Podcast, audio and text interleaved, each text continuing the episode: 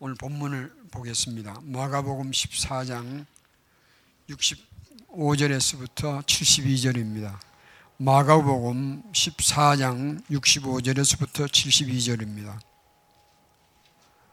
마가복음 14장 65절에서부터 72절까지 우리 같이 뜻을 생각하며 같이 함께 읽도록 하겠습니다. 65절에서부터 72절까지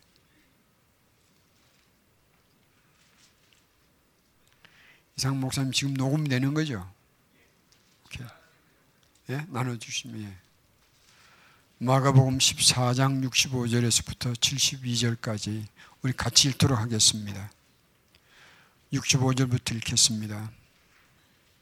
마가복음 14장 65절에서부터 72절입니다. 65절부터 읽겠습니다. 혹은 그에게 침을 뱉으며 그의 얼굴을 가리우고 주먹으로 치며 가로되 선지자 노릇하라 하고 하속들은 손바닥으로 치더라.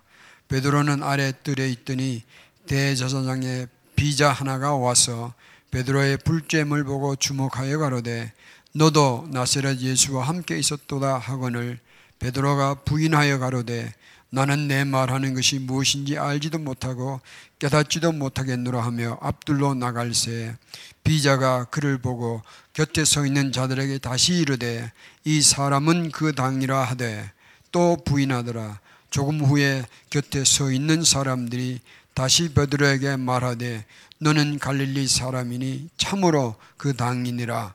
베드로가 저주하며 맹세하되 나는 너희의 말하는 이 사람을 알지 못하노라 하니 달기 곧 두 번째 울더라. 이에 베드로가 예수께서 자기에게 하신 말씀 곧 달기 두 번 울기 전에 내가 세 번 나를 부인하리라 하심이 기억되어 생각하고 울었더라.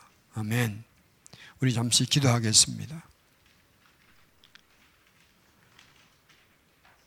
우리는 통과하던 베드로의 심령을 다 알지 못하나. 이 밤에 우리가 베드로의 통곡을 통하여 우리에게 알려주신 말씀이 있게 하여 주옵소서. 우리의 귀 열어 듣게 하옵소서. 우리 심령에 새게 하사 우리는 주님을 인정해도 우리를 감옥에 넣거나 우리를 묶어 결박하지 않는 시대와 장소에서 살고 있으니 담대하게 예수님을 부인하지 않고 살아가는 저희들 되게 하여 주시옵소서. 베드로의 통곡 소리가 우리의 심령을 깨우는 밤이 되게 하여 주옵시기를 원하오며 살아계신 예수님의 귀하신 이름으로 기도드리옵나이다. 아멘. 오늘은 이상한 담임 목사님 명을 받들어서 사실은 제 설교 순서가 아닌데 우리 담임 목사님이 명령하셔서 제가 순종하기로 했습니다. 이상한 목사님 고맙습니다. 부족한 종에게 설교할 기회를 주셔서 우리 담임 목사님 마음이 넓으셔가지고 어, 주일 설교는 시간이 한정이 돼 있어서 설교를 다 못합니다. 그래서 오늘 설교 부탁을 받고 주일 설교에 못다 할 내용 중에 베드로가 예수님을 부인하는 내용을 좀 더 자세하게 정리해서 베드로의 통곡이라는 제목으로 말씀을 준비하였습니다. 오늘 이 말씀에서 베드로가 예수님 부인할 때 예수님의 형편이 어땠는가? 그 다음에 베드로가 세 번 예수님을 부인하는 내용과 그리고 세 번째는 베드로의 통곡을 살펴보며 우리가 배울 교훈이 무엇인지 정리해 보도록 하겠습니다. 먼저 베드로가 예수님을 부인할 때에 예수님의 형편이 어땠을까 한번 살펴보겠습니다. 여러분 쪽지 하나에 각 복음서에 관련된 구절들을 다 뽑아서 복사해 드렸습니다. 제가 구절들을 말씀을 드리면 살펴보시고 비교를 해 보시기를 바랍니다. 첫째는 예수님께서 행한 그 상황이 어떤가 살펴보겠습니다. 마태복음 26장 57절과 그리고 누가복음 22장 34절에 보면 마태복음 26장 57절과 누가복음 22장 34절에 보면 예수님을 대제사장, 대제사장에게 잡아서 끌고 갔다고 하였습니다. 마가복음 14장 53절에는 끌고 그냥 끌고 갔다고 하였으나 요한복음 18장 12절을 보면 지금 보고 계세요. 예수님을 결박하고 끌고 다녔다 그러고 명확하게 설명합니다. 결박하다는 것은 발을까지 묶은, 묶진 않았겠지만 손을 꽁꽁 묶어서 끌고 다녔다 그 말입니다. 누구를요? 우리 주 예수님을 그렇게 이들이 끌고 다녔습니다.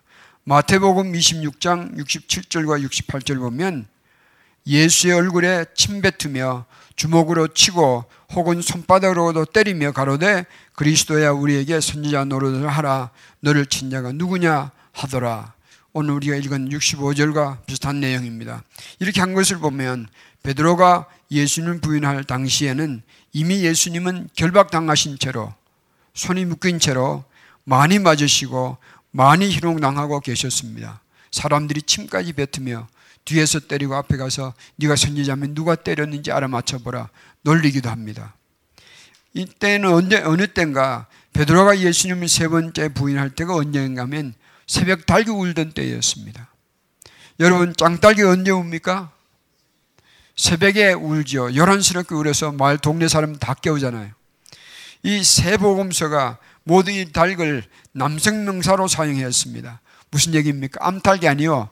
짱닭이에요. 새벽이면 꽃기에 하고 우는 그 닭을 얘기합니다. 그러므로 장닭은 새벽에 우는 것을 고려한다면 예수님은 밤이 새도록 새벽 달 울기까지 끌려다니시며 고통당하시며 매를 맞으시고 희롱을 당하셨다는 것을 의미합니다. 결박당한 채 새벽까지 밤새도록 이리저리 끌려다니시며 고난당하신 것입니다. 베드로는 이 예수님을 따라다니며 예수님이 무자비하고 비인간적인 고난을 당하시는 것을 보고 두려움에 마음이 얼어버렸습니다. 자기를 부르시고 사랑해 주셨던 주님이시지만 결박당한 채 이리저리 끌려다니며 구타당하고 피를 흘리며 희롱당하는 예수님의 모습을 보고 그는 끝까지 예수님을 따를 용기가 없었습니다. 그리고 사람들이 들어와서 멀리서 숨어서 예수님을 따라다녔습니다. 이것이 베드로가 예수님 부인할 때의 예수님의 형편이었습니다. 오늘 비디오를 통해서 봤지만 그럴 때에 베드로는 예수님을 부인하는 것입니다. 두 번째, 베드로의 세 번 예수님을 부인한 내용을 한번 살펴보겠습니다. 첫 번째 누가 베드로를 지적합니다. 대사장의 뜰까지 들어가서 불을 쬐고 있던 베드로를 보고 처음 예수와 함께 있었다고 지적한 사람들은 사람은 마태 누가 복음 공희 여정이라 하였고 비자는 원래 원어로 찾아보면 여성 단수입니다. 여자의 여종이라 그 말입니다. 그리고 마가복음은 좀 더 자세하게 대제사장의 여종 중에 하나라 하였습니다. 베드로는 이 여종의 도전에도 놀라서 예수님을 알지 못한다고 부인하였습니다. 그리고 놀라가지고 마태복음 26장 71절에 보면 대제사장의 뜰 앞문까지 철수를 합니다. 뜰에 있다가 문 앞으로 철수했다, 물러섰다 그 말이죠. 두 번째 베드로를 지적한 자는 마태복음 26장 71절에는 다른 여정이라 하고 마가복음 14장 69절에 보면 처음 지적한 여정이 다시 물었다고 하고 누가복음 22장 58절에 보면 다른 사람 즉 다른 남자가 베드로를 보고 예수님의 당이라고 지적하였습니다. 이에 베드로는 마태복음 26장 72절에 어떻게 부인합니까? 맹세하고 70, 마태복음 26장 72절에 보면 맹세하고 예수님을 모른다고 부인합니다. 두 번째입니다. 세 번째 지적을 살펴보겠습니다. 마태복음과 마가복음은 여러 사람들이 예수님 베드로에게 지적하였고 누가복음에는 한 사람이 장담하며 베드로가 예수님께 함께 있던 자라고 지적하였다고 합니다. 이때 베드로는 마태복음 26장 74절에 제가 좀 빨리 갑니까? 마태복음 26장 74절에 어떻게 예수님 부인합니까? 저주하며 맹세하여 예수님을 알지 못한다고 부인하였습니다.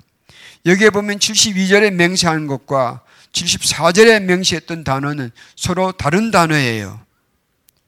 야고보서 55장 12절에 보면 이 두 단어가 같이 등장합니다. 그 야고보서 5장 12절의 원어를 보면 72절에 나오는 아, 두 번째에 맹세했던 맹세는 74절의 맹세의 대상으로만 대상으로 사용되고 있습니다.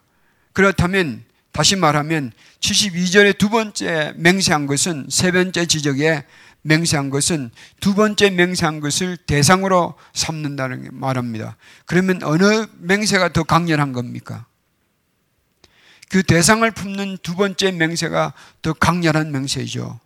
그래서 무슨 얘기냐면 예수를 모른다고 하는 맹세도 갈수록 더 강렬해진다. 그런 의미를 가지고 있습니다.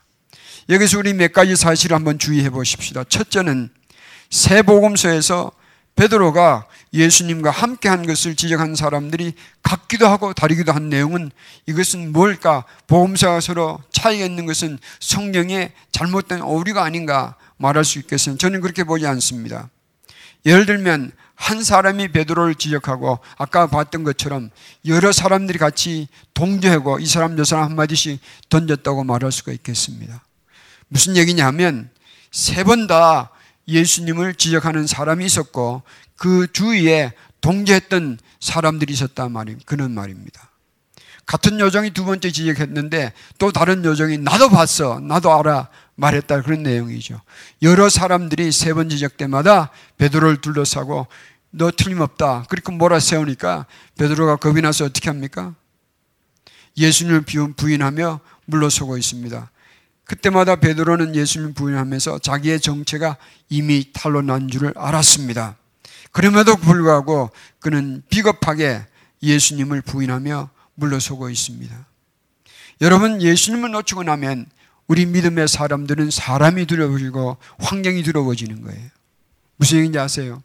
우리 믿음의 사람들이 예수님을 놓치고 나면 환경이 두렵고 사람이 두렵습니다. 왜냐하면 거기는 진리가 없으니까. 이제 베드로가 지금 그 체험을 하고 있는 것입니다. 첫 번째 생각해 볼 것이 그런 내용입니다. 두 번째는 베드로가 예수님을 부인할 때마다 부인할 때마다 뭐 예수님 모른다 할 때마다 베드로는 예수님으로부터 더 먼 곳으로 발걸음을 옮기고 있었습니다. 그렇죠. 뜰에 있다가 문 앞까지 갔습니다. 그리고 문 앞에서는 문 밖으로 나가서 통과하고 문 밖에서 통과하던 베드로는 사라져 버렸습니다. 어둠으로. 부인하면 부인할수록 예수님 부인하면 부인할수록 베드로는 점점 더 예수님의 임재 앞으로서 멀어지고 있었습니다. 그런 것이 부인하는 자의 모습이에요. 세 번째는 예수님을 부인할 때마다 베드로가 예수님을 부인하는 강도가 점점 더 진해져 가고 있었습니다. 누가복음 22장 61절에 보면 우리 예란만 공부할 때도 잠시 나누었지만 세 번째 예수님을 부인할 때에 구타와 침뱉음을 당하시며 피 흘리던 예수님이 피 흐르는 머리를 들어서 세 번째 부인하는 베드로를 쳐다보셨다고 어, 누가복음 22장 61절에는 보고하고 있습니다. 아까 우리 그 장면을 봤습니다. 이 베드로가 예수님을 외면하고 예수님의 눈길을 외면하고 도망가면서 울고 울 통곡하는 거예요. 이 장면은 예수님은 자신을 부인하고 점점 멀어져 가고 있는 베드로의 모습을 보고 베드로가 예수님 부인하고 멀어져 가는 모습을 보고 아셨다 그 말이죠. 이 베드로가 그래서 문 밖으로 나가서 통곡합니다. 이 통곡에 대해서 좀 생각해 보겠습니다. 베드로가 예수님 부인하고 나자 곧 달게 울었다고 그럽니다. 마태, 마가, 누가복음은 증가합니다. 마가복음은 두 번 울었다고 합니다. 세 번 아직 울기 전인데 그때의 베드로는 예수님 말씀이 생각났다 했습니다. 오늘 닭 울기 전에 내가 세 번 나를 부인하리라. 닭이 울었다고 할 때 있었던 단어와 베드로가 울며 통과했다는 하는 울었다는 단어는 다른 단어예요. 그런데 우리나라 말로는 새도 울고 닭도 울입니다. 그렇죠? 개도 울고 다 우는 거예요. 그래요. 새 보고 노래한다 하면 좋을 텐데 새가 운다 그래요. 근데 닭도 운다 그러잖아요. 여기에 우는 단어는 사실은 운다는 뜻보다도 소리를 내었다라는 뜻이 더 강합니다. 그래서 닭은 소리를 내었습니다. 어느 때에? 이 새벽에. 그런데 베드로는 예수님 부인하고 나서 어떻게 합니까? 통과했다고 그랬습니다. 이것은 슬피 우는 것을 표현하는 단어예요.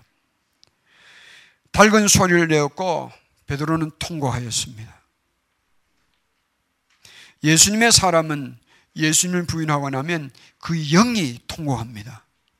가짜 예수님의 사람들은 통과할 일이 없습니다. 예수님을 부인하거나도 본인의 믿음이 가짜니까. 그러나 진정한 예수님의 사람은 예수님을 부인하고 나면 그 영이 통과하는 거예요. 베드로의 통곡은 자신의 실패를 인식함으로 인한 통곡이었고 주님의 눈길을 외면하며 돌아선 자신의 무력감으로 인한 통곡이었습니다. 예수님 자신의 눈길을 외면하고 돌아서서 문 밖에서 통곡하던 베드로의 통곡 소리를 들으시고 주님은 속으로 베드로와 함께 우셨을 거예요. 내 아들아 베드로야 그런 너를 위하여 내가 죽어주려고 십자가 진다. 말씀하시며 성부 하나님께 강구하셨을 것입니다. 아버지 베드로의 통곡은 나를 못 박으시는 십자가의 나의 눈물입니다. 그리고 베드로를 사하여 주옵소서. 그렇게 주님은 아버지께 강구하시고 묵묵히 채찍과 못을 몸에 받으셨습니다. 이 영털이 된 베드로를 죄를 사하여 주시고 용서하여 주시고 살려 주시라고 그런 베드로를 위하여 죽음의 길을 홀로이 묵묵히 가신 거예요. 여기에 우리가 배울 교훈을 몇 개 정리해 보겠습니다. 첫째는 우리가 진정한 예수님에게 속한 사람이라면 예수님의 사람인 줄 우리도 알고 세상도 알게 됩니다. 베드로가 아무리 부인해도 그는 예수님과 함께 있었던 사람이에요. 우리가 예수님과 동행하면 우리도 알고 주님도 알고 이 세상도 알게 될 것입니다. 두 번째 우리가 생각할 것은 그 세상을 향하여 우리가 예수님을 한 번 부인하기 시작하면 예수님을 부인하는 강도도 점점 커진다는 사실을 기억하십시다. 한 번 내가 예수님을 모른 채 할 때에 두 번, 세 번째 부인하는 것이 점점 강도가 강해지는 거예요. 세 번째 생각해 볼 것은 예수님을 한 번 부인할 때마다 우리 자신이 예수님으로부터 더욱 멀어져 가고만 있다는 사실을 기억하십시다. 세상의 도전이 무엇이든지 간에 내가 예수님을 부인할 때마다, 모른데 할 때마다 나는 점점 더 예수님으로부터 멀어져 가만 가고 있다는 사실을 기억하시기를 바랍니다. 베드로가 점점 뜰에서 문 앞으로, 문 앞에서 문 밖으로, 문 밖에서 슬피 우는 곳으로 어둠 속으로 가는 거예요. 네 번째로 우리가 예수님 부인할 때마다 예수님은 다 보고 알고 계세요. 예수님은 모르는 게 아니에요. 다 알고 계세요. 우리가 진정한 예수님의 사람이라면 우리가 예수님을 부인하게 되면 내가 거짓 증언을 하고 있는 것을 나도 압니다. 천사들도 압니다. 그리고 우리 주님도 아는 거예요. 다섯 번째, 진정한 예수님의 사람들은 예수님을 부인하고 나면 깊은 영적 통곡이 따릅니다. 그러나 이 밤에 베드로의 통곡은 놀랍게도 생명의 통곡이 되었습니다. 예수님 앞에서 부르짖는 그 통곡은 은혜의 통곡으로 변하는 것이 은혜와 진리가 충만하신 예수님께서 해주시는 역사예요. 아멘. 열왕기 하 20장 1절에서 3절을 보면 히시가 히스기야가 병들어 죽게 될 때에 아모스의 아들 선지자 이사야가 저에게 나와서 이르되 여호와의 말씀이 너는 집을 처치하라 내가 죽고 살지 못하라 하셨나이다. 이 말씀을 듣고 히스기야가 어떻게 합니까? 낯을 벽으로 향하여 면벽하고 그 얼굴을 어, 벽으로 대하고 향하고 여호와께 기도하여 가로되 여호와여 구하오니 내가 진실로 진실과 전심으로 주 앞에서 행하며 주의 보시기에 선하게 행한 것을 기억하옵소서 하고 심히 통곡했다고 합니다. 여호와 앞에서 했던 그 시가의 통곡은 그의 생명을 영장하였습니다. 그러나 예수님의 귀전에 들린 이 밤의 베드로의 통곡은 그의 영성을 보장하는 길이 되었습니다. 사랑하는 성도 여러분, 오늘 우리는 험한 얘기 듣기 싫어합니다. 눈물 어린 얘기 듣기 싫어합니다. 그 행복하고 좋은 얘기만 듣고 싶어 합니다. 오늘 현대 교인들의 문제는 뭔가? 통곡이 없다는 거예요. 눈물이 없어져 가는 것이 이건 문제예요. 저는 내가 몸이 아팠을 때 병원에 입원했을 때에 왼발 원편이 움직이지 못할 때에 주님 나도 무릎 꿇고 기도하고 싶습니다. 언제 내가 무릎 꿇고 기도할 수 있겠습니까? 나도 두 손 들어 찬양하고 싶습니다. 언제 주님이 내 몸 풀어 찬양해 주시겠습니까? 그렇게 강구를 밤마다 드렸습니다. 그런데 그 해에 2009년 12월 31일 여기 와서 이 방석을 우리 어머님 깔아주신 방, 만들어주신 방석을 여기 깔아놓고 뒤뚱거리며 꿇어 앉았을 때 얼마나 감사했는지 모릅니다.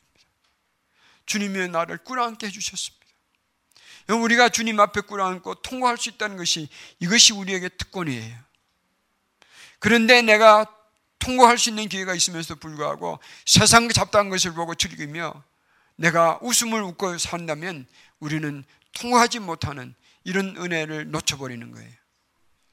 그런데 이날 밤에 예수님 귓가에 들렸던 이 베드로의 통곡은 주님께서 들으시고 베드로야 내가 너의 통곡을 내가 들었노라 나는 너의 통곡을 은혜의 통곡으로 바꿔주겠노라. 그것이 주님께서 베푸신 은혜였습니다. 베드로가 예수님 부인하고 도망가 버렸을 때에 주님 나도 너를 버리겠다 말할 수 있을 것입니다. 여러분 마태복음 주님 마태복음 주님께서 뭐라 하시겠습니까? 사람들 앞에서 나를 시인하는 자는 하늘의 아버지께 아버지 앞에서 나도 그를 시인할 것이요. 세상에서 나를 부인하는 자는 하늘 하늘에 계신 내 아버지 앞에서 내가 저를 부인하리라 그 말씀을 예수님께서 은혜의 끝으로 보시고 베드로를 끝내버릴 수 있는 분이에요. 그렇다고 해서 베드로가 주님 앞에 가서 따질 수 있는 존재도 못 됩니다. 그러나 주님께서는 이런 베드로를 용서해 주시고 다시 품어 주실 계획을 하시며 십자가의 길을 그를 위하여 가주셨습니다.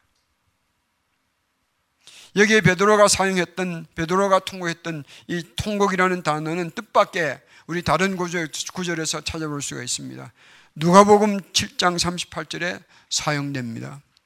누가복음 7장 37절 8절을 우리 한번 펴 보겠습니다. 누가복음 7장 37절과 38절입니다.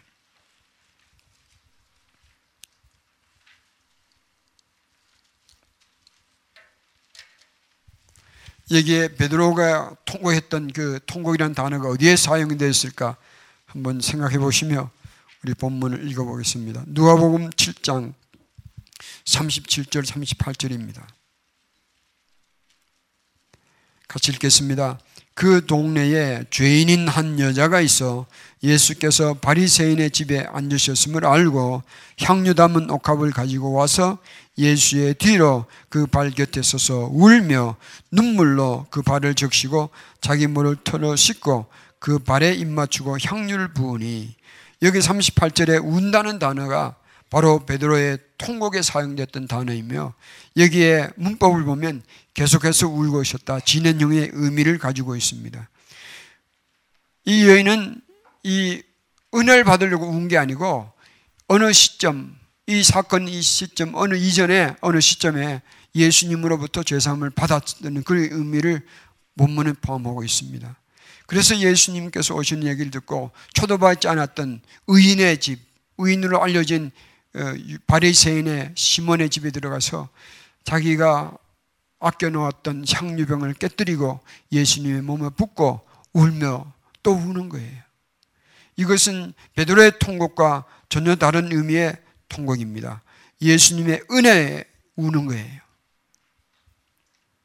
여러분 예수님의 은혜는 베드로의 후의 통곡에서 감사의 통곡으로 바꿔주는 권세가 있습니다. 아멘. 예수님이 새벽에 들린 베드로의 후의 통곡의 감격, 통곡의 감격을 누가복음 7장의 여인의 감격의 통곡으로 바꿔주시려고 십자가의 길 가신 거예요. 우리가 슬픔을 울며 통곡할 때를 주님께서 아시고 그 통곡을 바꿔주시기 위하여 십자가의 길 가신 거예요. 그 은혜로 우리는 감사와 찬송과 감격의 눈물을 흘리는 거예요. 아멘. 전승에 의하면 베드로는 이 사건 이후로 새벽 닭 우는 소리만 들리면 벌떡 일어나 통곡하였다고 합니다. 그러나 이 밤의 통곡과 예수님의 부활에 예수님 만나고 그 삶을 예수님께 재혼신한 다음에 닭소리에 울었던 그 통곡과는 전혀 다른 통곡이 있을 거예요. 이 밤의 통곡은 후회의 통곡이며 그러나 부활의 예수님 만난 후에 닭소리에 일어나서 불렀던 울었던 그 통곡은 감사의 통곡이었을 거예요. 아멘. 그러므로 우리도 그런 은혜를 입었는 자들이 되었으니까 감격의 통곡을 주님께 올려드리십시다. 그리고 예수님을 높이드리며 사십시다. 절대로 우리는 예수님을 부인하지 말고 사십시다. 부인하고 나면 우리 영은 통곡할 거예요. 그런 후한의 시 대가 오지 않도록 우리는 오늘 예부터 예수님을 부인하지 말고 살아가십시다. 어떤 일을 만나도 여러분 우리가 오늘 이 시대에 어떤 시대에 어떤 장소에서 살고 있습니까? 예수님을 부인하지 않는다고 해서 누가 우리를 감옥에 집어넣습니까? 우리의 옆구리에 향을 누가 찌릅니까? 그러지 않는 자유로운 시대에 살고 있지 않아요. 그런데 어찌 우리는 예수님을 부인하고도 창피한 줄 모르고 살고 있는가 이 말이죠. 그래서 오늘 이 말씀을 통하여 우리는 절대로 예수님 부인하지 말고 사십시다. 부인하였다고 하여도 속히 은혜의 예수님으로 예수님으로 돌아서십시다. 그리고 예수님 앞에서 감사의 통곡을 올려드리는 우리가 되기를 소망합니다. 기도하겠습니다.